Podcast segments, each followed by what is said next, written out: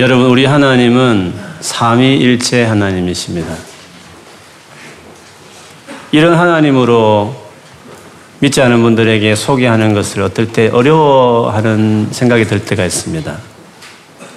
애인을 마치 정확하게 소개하기를 꺼려 하듯이. 사실은 삼일체 하나님을 생각해 보면 진짜 삼일체 하나님이 진짜 하나님답습니다. 만일에 하나님이 홀로 있는 분이라고 생각 한번 해보십시다. 중간에 세상을 만들었겠죠? 동물들도 만들었겠죠? 그러면 만들기 전이었으면 홀로 있었을 때가 있었지 않겠습니까? 그 홀로 있었을 때가 얼마나 되었을지는 모르겠지만 한 10억 년을 혼자 있었다고 생각해 보십시오. 그 홀로 있는 신을 한번 생각해 보십시오. 좀 처분하지 않습니까? 좀 외로워 보이지 않으십니까? 그런 홀로 있는 신이 만일에 만물을 창조했다면 다는 아니겠지만 뭔가 자기를 위한 목적에서 만들었을 것입니다. 자기를 좀 시중 들었으면 그런 마음이 좀 있었겠죠. 그래서 홀로 있는 신들을 숭배하는 모든 종교는 그 신이 제일 중요하게 생각하는 계명은 내가 너에게 준 계명에 완전히 복종해라. 잘 지켜 살아라. 복종, 계명 순종 그것이 제일 중요한 가르침이고 계명이 될 것입니다. 그런데 삼일체 하나님은 다릅니다. 처음부터. 물론 신의 존재나 시작을 우리는 다 말할 수 없지만 영원전부터 계셨던 하나님은 처음부터 아버지가 있었고 아들도 있었고 성령이 있었습니다. 외로운 신이 아닙니다. 그 삼위 세 분이신 하나님이 처음부터 완전하게 하나를 이루고 관계를 맺고 계셨습니다. 그 하나됨 연합이 유니티가 너무 완벽해서 하나님 몇 분이냐 물어보면 우리는 한 분이라 말합니다. 그 한 분은 어떤 개체로서 하나를 말하는 게 아니라 연합으로서의 의미의 하나됨을 이야기합니다. 삼일체 하나님은 그래서 그 신은 관계를 중요하게 생각합니다. 관계의 신입니다. 세 분 계시면서 전혀 부족함이 없었습니다. 관계에 있어서 제일 중요한 것이 뭘까요? 관계 안에서 제일 중요하게 생각하는 게 뭐겠습니까? 일 중심의 사람과 관계 중심의 사람의 차이는 뭡니까? 관계 중심의 사람들은 사랑을 제일 중요하게 생각합니다.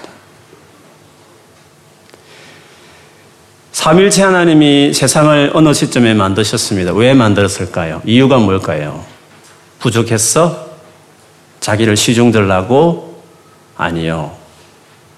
너무 사랑이 완전하게 풍부한 그분께서는 그 사랑을 표현하고 싶은 사랑이 동기가 된 그 의미에서 세상을 만드셨습니다. 특별히 자기 형상으로 만든 인간에게는 내가 너에게 제일 중요한 첫 계명은 내가 너와 깊은 사랑에 빠지고 싶다. 나와 깊은 사랑을 하자. 그게 첫째 계명이었습니다. 그리고 너희들끼리도 물론 공부도 해야 되고 남들과 경쟁해서 앞서가기도 하고 해야 되고 또 뭐 많은 일을 이루고 성취도 해야 좋겠지만 그러나 너희들끼리에서 제일 중요한 것은 네 몸처럼 너희 너희 이웃을 사랑해라. 삼일체 하나님 다운 말씀이시죠. 삼일체 하나님이 안정적입니다. 멋져 보이십니다. 그리고 가장 신다우십니다. 그래서 우리 하나님을 여러분 자랑해야 합니다.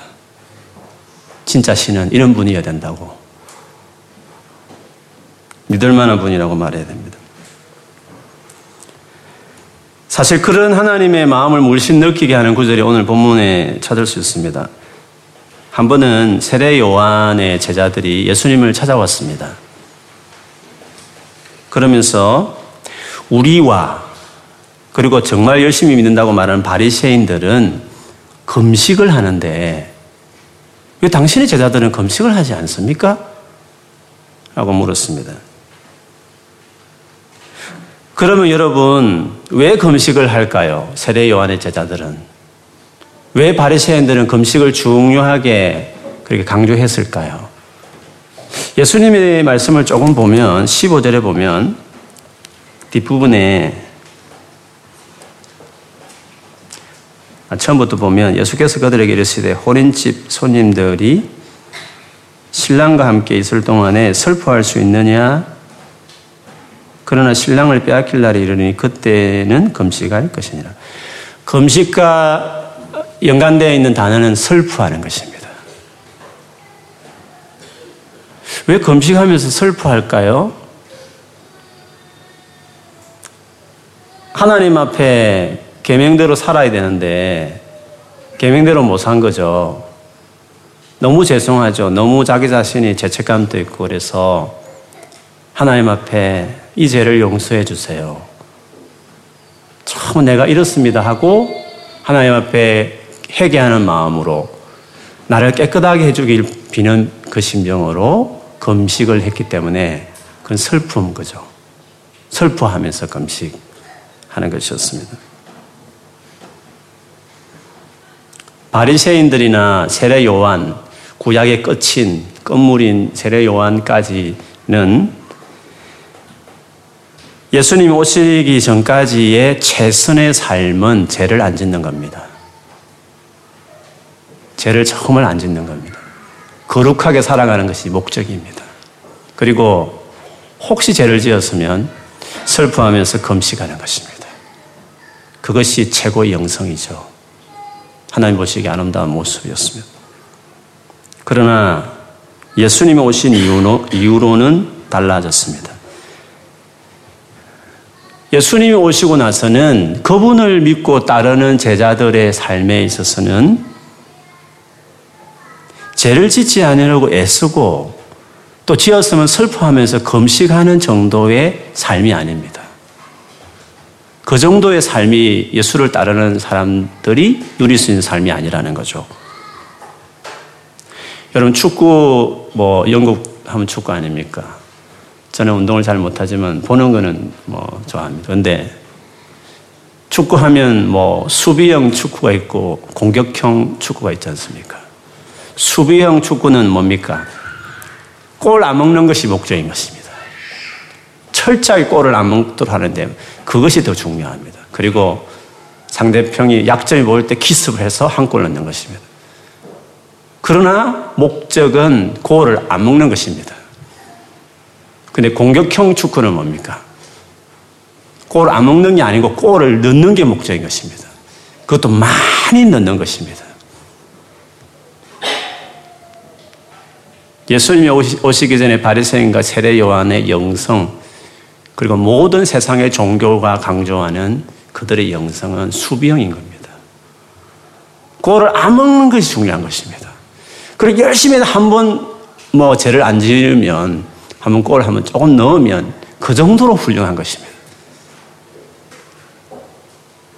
그러나 우리는 다릅니다. 우리는 골 안 먹는 건 당연한 것입니다. 깊어가고 주님을 더 따르면 우리는 죄에서 완전히 벗어나 버립니다. 죄 안 짓는 정도가 만족하는 것이 아니라 이제는 예수님처럼 거룩해지는 것이 예수님의 성품으로까지 나아가는 것입니다. 예수님이 누리고 있는 영광을 맛보는 데까지 나가는 것입니다. 고를 완전 넣어버리는 것입니다. 그 넣으면서 그 희열을 느끼는 것입니다. 우리는 골 안 넣는 것, 안 넣는 것에, 죄를 안 짓는 것에, 이번 주도 뭘 안 했다는, 야, 내가 죄 안 지었다는 그 정도로 만족하는 사람들이 아니라, 지었으면 또 슬퍼하는 그 정도가 아니라, 주리에 와도 주님 이번 한 주간 승리케 하시니 감사합니다.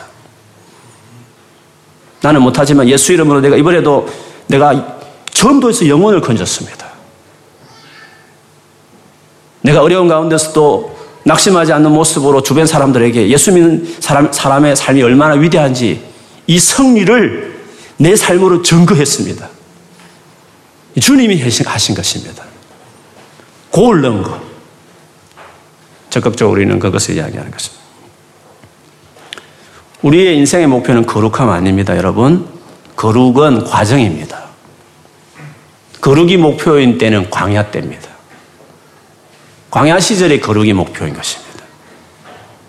구원받은 이스라엘 백성들이 사막을 지나가지고 거기서 죄짓지 않는 사람으로 막 훈련하는 그 광야 시절을 보냈습니다. 그때는 거룩이 중요합니다. 광, 그러나 광야는 우리의 종착지가 아닙니다. 영원히 광야가 살아, 광야에 살게 하는 거 아닙니다. 우리의 종착지가 됩니까? 요단강을 건너서 하나님이 주겠다 하신 적각골이 흐르는 그 가나안 땅에 들어가는 겁니다. 들어가서 그 약속을 취하는 것입니다. 젖을 적각골이 흐르는 그 기름진 땅을 내가 맛보며 살아가는 것입니다. 어깨 메고 올 정도로 큰 포도송이가 있는 그 땅에 있는 그 열매 과실을 따먹는 것입니다. 그것이 우리의 최종 종착지입니다. 하나님 주신 땅을 취하는 것입니다. 기업으로 나누어 갖는 것입니다. 광야에서 헤매고 있는 것이 모든 종교입니다. 그러나 예수님이 오셔서 예수라는 이름 똑같은 여호수아 인도했던 그 세대는 신약을 상징하는 그 세대는 예수를 믿는 사람들이 누리는 우리가 생각하는 크리스찬의 삶은 거기에 있는 것입니다. 어제 전도하다가 바로 이 교회 앞에서 어떤 아저씨가 있어서 전도했더니 무슬림 분이셨습니다. 지금 라마단 금식 기도하는 시간을 하더라고요. 30일 동안 저녁 빼고 하루 종일 금식하며 기도하는 거죠. 대개 자기 신앙에 대해서 프라이드가 있었습니다. 우리가 이렇게 금식하면서 뭔가 열심히 알라를 찾는다는 거죠. 그렇습니다. 금식의 영성. 그것이 최고의 영성이 되어버리는 것이 이슬람이고 그 모든 종교 다 그렇습니다. 종교가 아닐지라도 법 없이 살겠다, 법 없이 살 수 있다고 말하는 소위 말하는 반듯한 도덕주의자들도 생각할 수 있는 영성은 금식의 영성입니다. 슬픔의 영성이라는 거죠. 그러나 예수를 따르는 저와 여러분은 그렇지 않습니다. 우리의 영성은 혼인잔치의 영성입니다. 기쁨의 영성이죠. 누리는 영성. 물론 그렇지 못할 때가 있을 수 있습니다. 그때는 조금 백해서 금식의 영성이 필요할 수도 있습니다. 그러나 예수님 안에 완전히 거했을 때는 마침내 우리의 destination, 우리의 영적 spiritual journey의 destination은 혼인잔치 영성, 기쁨의 영성이 되는 것입니다. 주님 또 신랑을 빼앗길 때가 있을 수 있다 했습니다. 이런 놀라운 기쁨은 예수 그리스도 안에서 얻을 수 있는 것인데 만약 예수님과 멀어지면 우리는 이 기쁨을 누리지 못할 수 있습니다. 그때는 예수를 확보하기 위해서 금식하면서 때로는 거룩을 위해서 몸부림 쳐야 될 때가 있습니다. 그러나 그걸 거기가 종착지 아니죠. 그걸 넘어서는 것입니다. 넘어서서 더 나가는 것입니다. 혼인 잔치의 기쁨의 영성에 이르기까지 나가는 것이죠. 예수님이 십자가에 돌아가심으로 이 땅에 오심으로 근원적으로 죄에서 자유해 버렸습니다. 하나님의 아들 형상을 본받는 자로 아예 더 확 들어가도록 우리를 세워버리셨습니다. 하늘에 계신 아버지 같이 온전해지라 할 정도로 말도 안 되는 목표를 말씀하셨습니다. 아주 수준 높은 고차원적인 삶으로 우리에게 오른밤을 왼밤을, 왼밤을 돌려내는 원수까지 사랑하고 핍박하는 자를 기도하라 할 정도의 차원 높은 약자처럼 살아, 살아가는 게 아니라 사랑이 넘쳐서 완전히 사랑으로 어, 사로잡아 버리는 삶을 살아가라고 말하는 말씀이죠. 그건 아주 놀라운 말씀이라고 할 수 있습니다. 그게 우리 크리스찬의 삶입니다.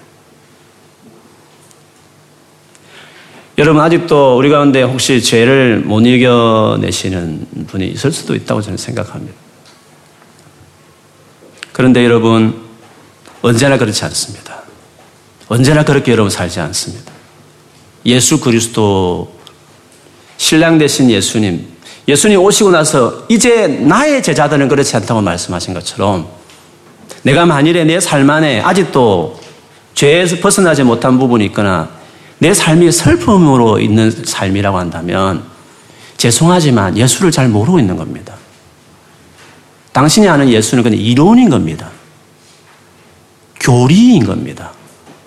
많은 설교를 통해서 그냥 학습된 그냥 예수에 지나지 않는 겁니다. 진짜 예수는 다릅니다.